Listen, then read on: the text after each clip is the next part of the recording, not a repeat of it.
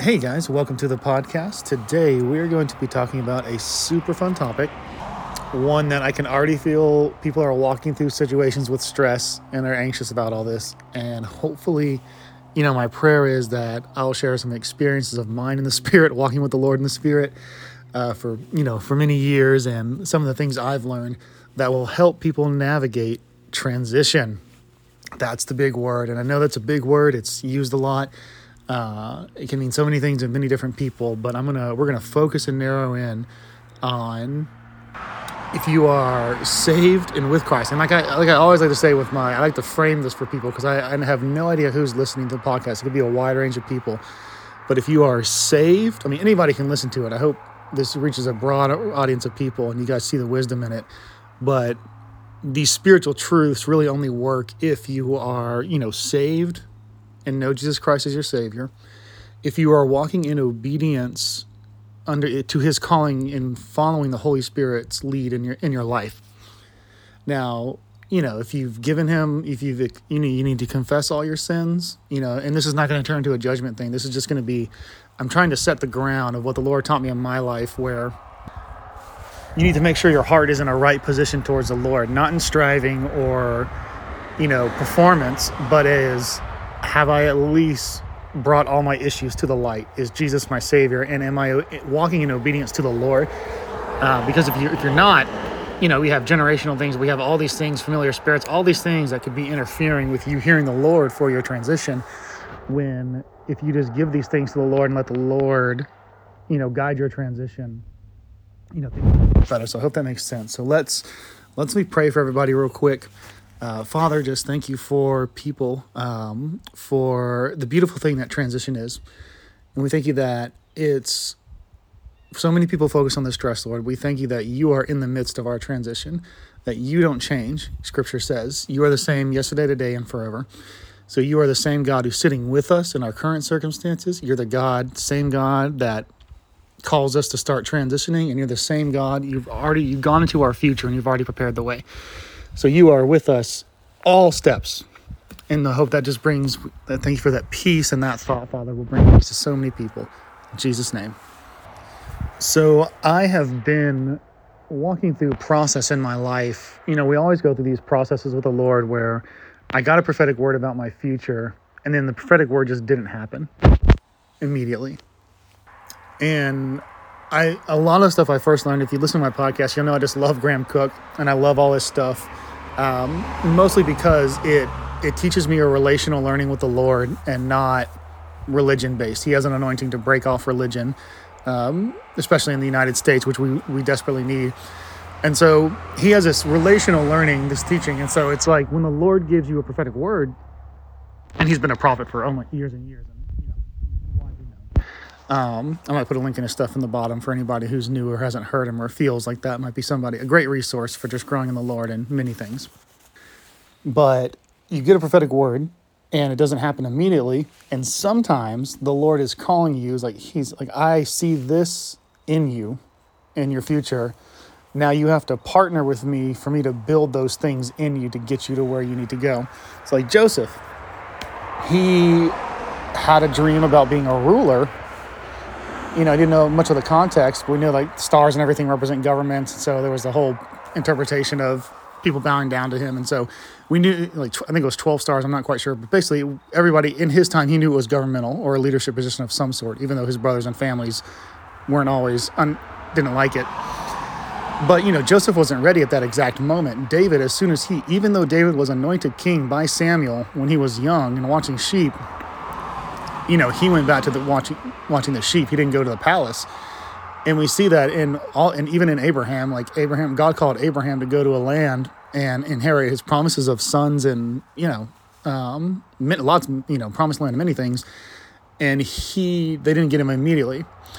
And so there's this common thing I just love where it's like, or I'm always, you know, we see all these these things on Instagram, and which is fine. Of you know, people uh, people in the body of Christ trying to encourage other people about transition and waiting on the Lord. You know, Joseph waited 13 years, Abraham waited 40.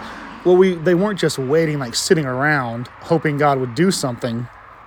They were actively participating with God in trials, walking through circumstances so he could build something that they would need for their promised land.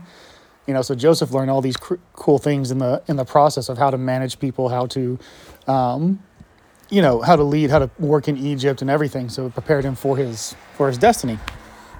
And so what I'm trying to frame for people is the first part, helping navigate transition, is I have walked through. It's probably been 10 plus years of specific trials in my life where the Lord has grown things in me. And these years have seen a lot of transition. Uh, there's been transition in my heart from who I used to be to the healing the Lord has brought to, you know, who I am now to um, jobs I've had and areas He's taken me into society, even places around the country He's brought me to uh, to pray. So I have a good understanding of and I've and I hope these words kind of just break it down to a a base level for people. This is a really super simple, clear line. It's like I I love who I am in Christ, and I love who I am, but I always know that I'm always content where I am, but I always know there's more for the Lord to take me to.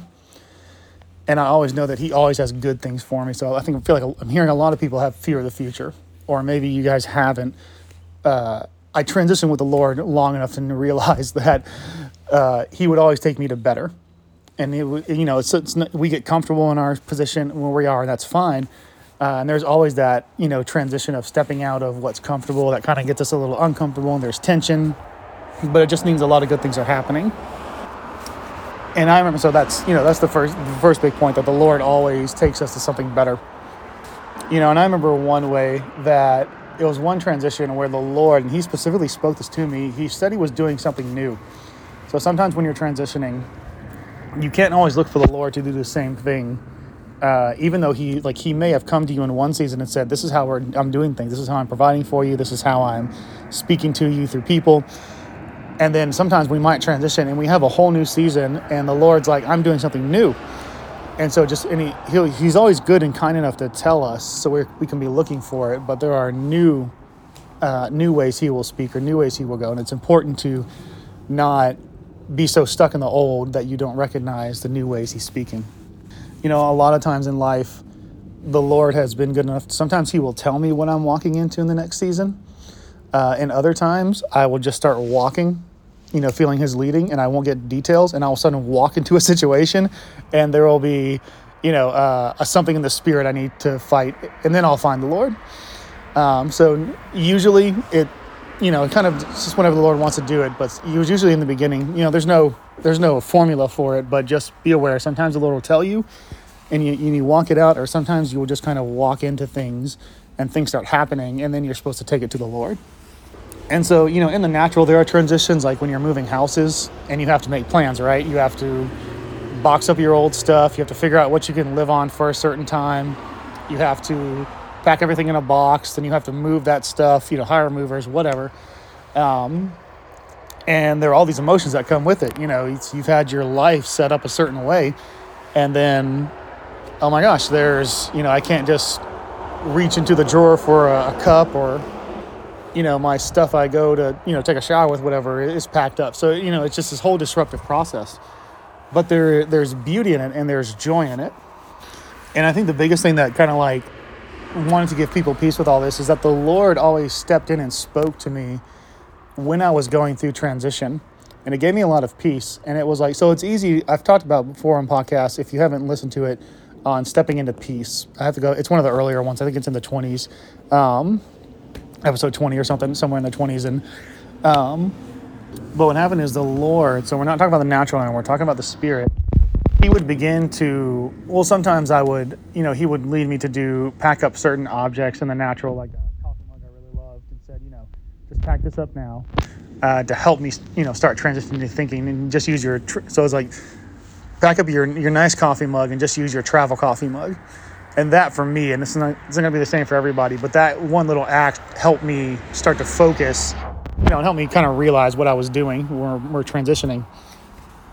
And then the biggest thing spiritually is the Lord will always like cast vision for me on he started talking to me and I'm thinking of a transition I've been through recently where everything just kind of kind of got up upended and he started speaking to me about what he was going to do at my next place in the spirit um, like he showed me like, hey, we're gonna be working on this. This is what's gonna happen.